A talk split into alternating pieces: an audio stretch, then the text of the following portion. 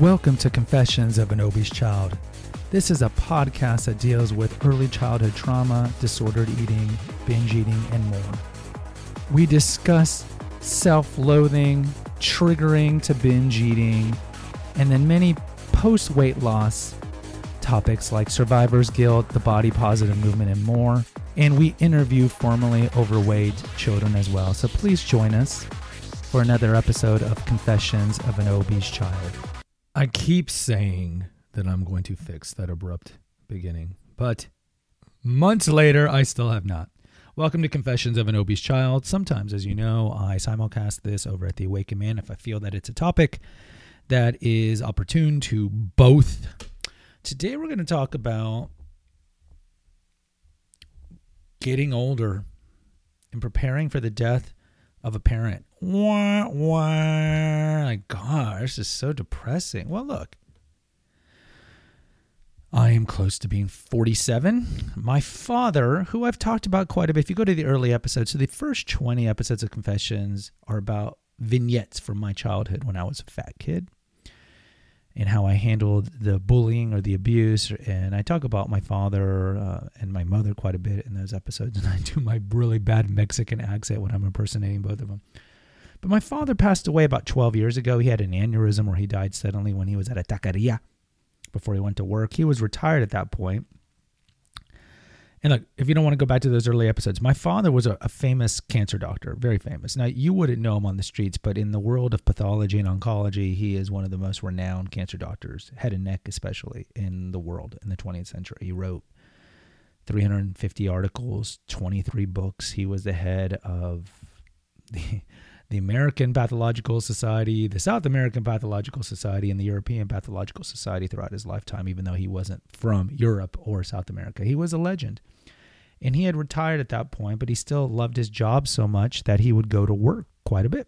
You know, he he would stop at the taqueria and eat his tacos because he he had a humble beginning. If you go to my episode of my father, I think it's called The Cancer Doctor. It's around episode ten. So he always was very kind to the the working and poor class. His father used to make highways, build highways back in Mexico, and uh, so he would always like to. He was just he was an authentic man, and and was he went to the, his tacos, and then boom, his aorta ruptured, and he bled out, and uh, he eventually died two weeks later. But I was fortunate because if you if you go to those early episodes, I talk about my father was an inveterate alcoholic. He was a high functioning alcoholic, and it was truly Jekyll and Hyde. You didn't know what you were going to get with him growing up. He some days he was very friendly. He'd be the the soccer coach for me, and he taught me history and geography and art and opera, and and he would take me to the hospital all the time because he wanted me to be a cancer doctor as well. And he was very pleasant with me. And then other times when he was drinking, and look, he was always drinking. He was one of these guys that was a highly functional alcoholic. And we talk about in one of the episodes why he probably turned the alcohol. His mother, my grandmother, left him and my grandfather on his third birthday. So when he turned three, his mom, who I think was just tired of my grandfather's alcoholism, okay, this is like a running theme in like Ireland and Mexico. Uh, my grandfather was just a horrible alcoholic. So my my grandmother, when my father turned three, and he was the middle child of three sons, on his third birthday, she's like, "I'm out," she left, never to come back. Imagine how traumatic that is for a three year old. My mom left on my third birthday. So that combined with just the kind of milieu of alcoholism and Mexican culture and during that time, he was a, drink, a drinker, and he, we would go in his car and find alcohol everywhere, and and you know depending on how much he drank, he could be a fun drunk, and but lots of times he was a mean drunk. So he would come home sometimes just be a horrible nightmare, cussing, yelling, saying horrible things to me, about me, to me, about my mom, to me, about my older brother. And um, yeah, it was tough. So you just didn't know what, what you were going to get from him.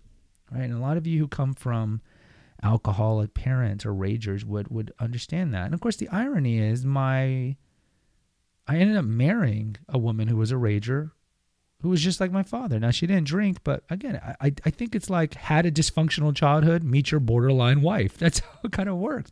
Because I think that's how that, that's what you think is normal growing up, right? If you think dysfunction is normal when you when you see that the first modeling of a relationship is your parents. So if your parents have a dysfunctional relationship in any way, shape, or form, part of you knows it's not healthy, but part of you thinks, so I goes, this is normal. So is it really surprising that later on you're attracted to men and women who are like one of your parents? I don't think so. I think that is probably not too surprising. But that being said, uh, much of my childhood, I resented and hated him. You know, it was typical. I'm a fat 280 pound kid at age 13, 14. You don't want to take accountability. You just want to blame everybody else. I blame my father. I blame my mother. My mother was uh, just very uh, distant, aloof, non-nurturing, and this is why I turned to food at a very young age because I, I, I had the uh, uncertainty and, and tumultuous, I should say tumult is the proper noun, the tumult of my father, up and down, up and down, and then I had no nurturing from my mom, who was just probably just trying to deal with my father's drinking. So I turned to food, right, for nurturance, and some of you turned to other things instead of food. I was five, so I turned to food, and that's how I got really, really fat. As I got older in my 20s, and as you get older, you know, you have more wisdom. I, I understood why my father was the way he was, and we had words near the end of his life where I, I, I, I apologize for being a D to him when I whenever I was a D. And certainly in my adulthood, I wasn't a D to him. But at that point, we, we got along very well. It was only in that kind of, you know, the rebellion of, of adolescence. And look, compared to a lot of teenage kids, I was a very good kid, partly because I was fat through most of it. So I couldn't, or I, I wouldn't, I couldn't say I couldn't. I wouldn't go to parties. If you ever watch 16 Candles, you know, uh, uh, what's his name? Um, Anthony Michael Hall, who's the brain, the boy who crushes on Molly Ringwald. And then he's got John Cusack and the other nerd guy. And they, you know, they try to break into the party. I was like one of those guys. I was like, I wouldn't even go to these parties, but I was a good kid because I didn't drink. Of course, I didn't do drugs because I was a nerd. All I did was read encyclopedias and play Star Star Trek movies and just play Risk all day with my other nerdy friends. So I was a good teenager.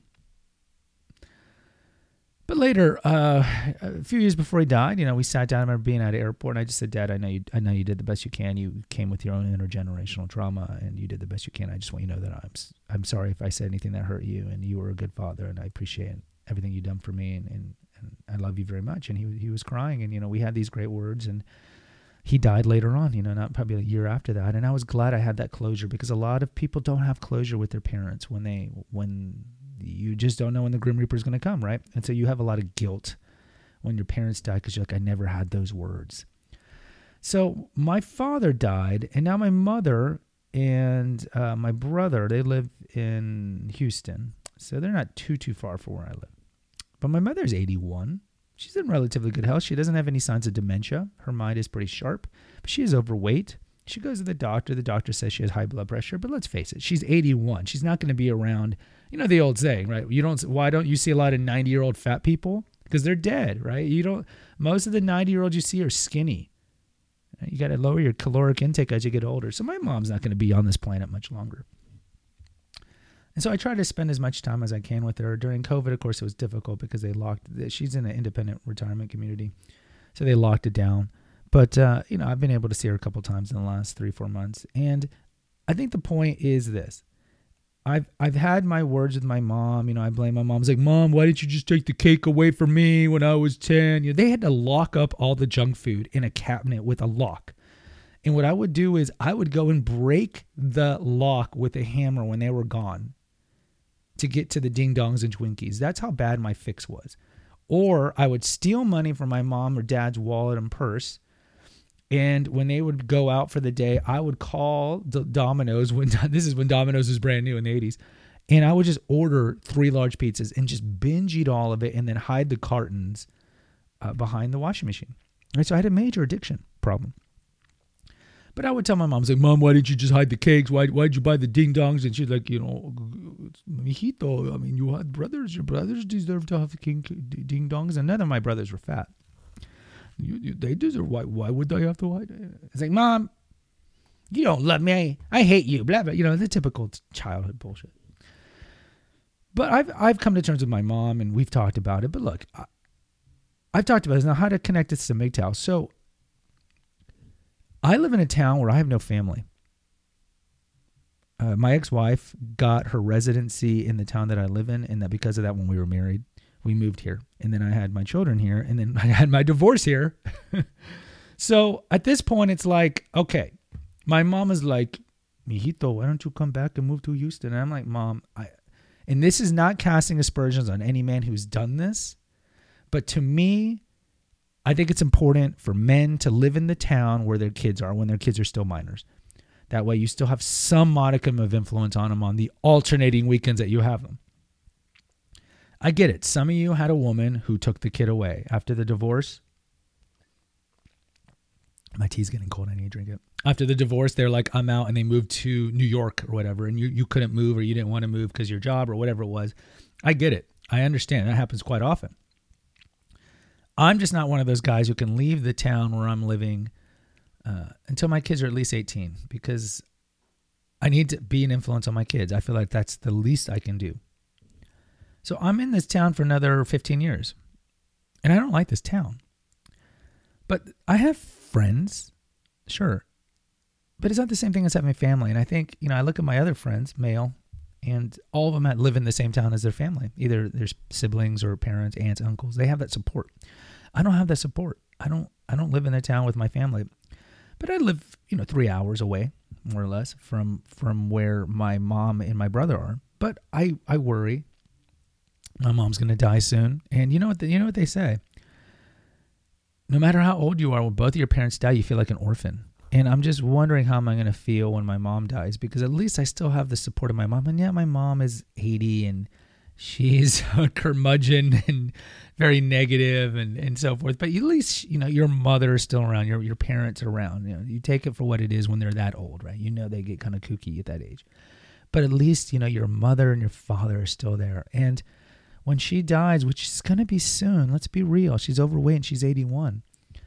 It's going to be tough for me because I'm not going to leave the town I'm in. And so now I'll not have a parent. And yeah, I'll have my brother over in Houston. But it's not the same. You know, it's just not the same. And it's tough. I've talked about like the MGTOW Achilles heel being your desire to want to have children because therefore you have to interact with women and sometimes you have to interact with the court system either through marriage or, or, or you know have a kid out of wedlock or get a surrogate or whatever. And the other uh, Achilles heel of MGTOW is going to be just super simpy men in their 20s, and of course, super simpy men at any age who take on women and marry them with a lot of baggage. But the other Achilles heel is is not having friends and family in the town you're with, and especially I think the latter. Now, look, I know some of you maybe you don't have the best relationship with your family. Maybe you're estranged from them for a reason, right? Maybe they were abusive, or who knows what it is. But a large majority of men and women get along with their family. And it's important to have good relationships with them. We are societal creatures, we're social creatures. We need interaction, and family uh, is important. Think about back in our Paleolithic wiring. We, we only really lived in communities of two to 300 people, and a lot of them were our kin, our family, and our extended family. So to live in a city of 500,000, a million, 3 million people where you don't know barely anybody is isolating. It can be isolating. So, MGTOW, man, this is what I'm telling you. Make sure one of the biggest Achilles heel of MGTOW is not having friends. Yeah, you could sit around and eat hot pockets and play video games all day in your apartment. But A, that's not truly optimizing your MGTOW life. And B, you need social interaction, in particular with family. So I would tell you, reconnect with your family if you're not connected. And if you are connected, appreciate what you have. And understand that it can be an Achilles heel. And Confessions is meant to be, meant to be a, a confessional channel. So I am being confessional in that I don't know how hard it's going to be for me when my mom dies. I'm sure when she dies the next year or two, I'll come back and listen to this episode. But I will be devastated. She is my mother, she's my last parent. And uh, at that point, it's going to be tough because I get along with my baby mamas, but again, they're just my baby mamas now. And I have friends, but my friends have their own family, they have their own kids, you know, they have their own focus. So it can feel a little isolating uh, in that regard. So, in that isolation, if you don't purge the relationship thirst, this idea that you're only happy with a woman in your life can make you susceptible to going back to the plantation, which is a humongous mistake. Humongous mistake. So, what do we need to do? We need to buffet or safeguard ourselves from making that mistake. And the best way to do that is to purge your thirst and surround yourself with good friends, surround yourself with family, and preferably friends that are red pill, but just any friends that support you and love you and same for your family. And then work on yourself, purge your addictions, and all these things that we talk about over at the Awakened Man. So, guys, if you want to comment on this episode, if you've dealt with a, a losing both your parents, or you still have one parent, or you haven't come to terms with your parents and you still have a lot of animosity, message me over at the Awakened Man, the Facebook group. Guys, website's Naturopathic Earth. Go check out all the articles that we have there. If you want to donate and help us out to defray the cost of the internet and hosting this, please donate a couple shekels at the PayPal link found in the episode notes. Also, go to Naturopathic Earth. I know it's hard to spell, so there's a link in the episode notes. And when you go to the homepage, You'll see my two books that you can buy on the right side. Now click on those to buy them on Amazon, paperback or Kindle, but that gets you to Amazon. And from there, any purchase you make within 24 hours through our link, we get a 2% commission, no, no expense to you. They don't raise the price. We're just Amazon affiliates. So during this Christmas season, when you're buying stuff, please use the links. 2% is nothing when you make a $60 purchase, but still it's something. It's like $3. So go do, go do that. Go check out my books, Confessions of an Obese Child and Revelations of a Weight Loss Warrior. And please subscribe to this channel post an honest review if you get anything out of it. And also go check out the Awakened Man and the Female Holistic Health Apothecary. Go check out my two other channels and subscribe to them and post an honest review. Until next time. Thanks for listening to another episode of Confessions of an Obese Child. If you'd like to reach us, find us at our Facebook page, Naturopathic Earth Radio and Holistic Health News. Until next time, take care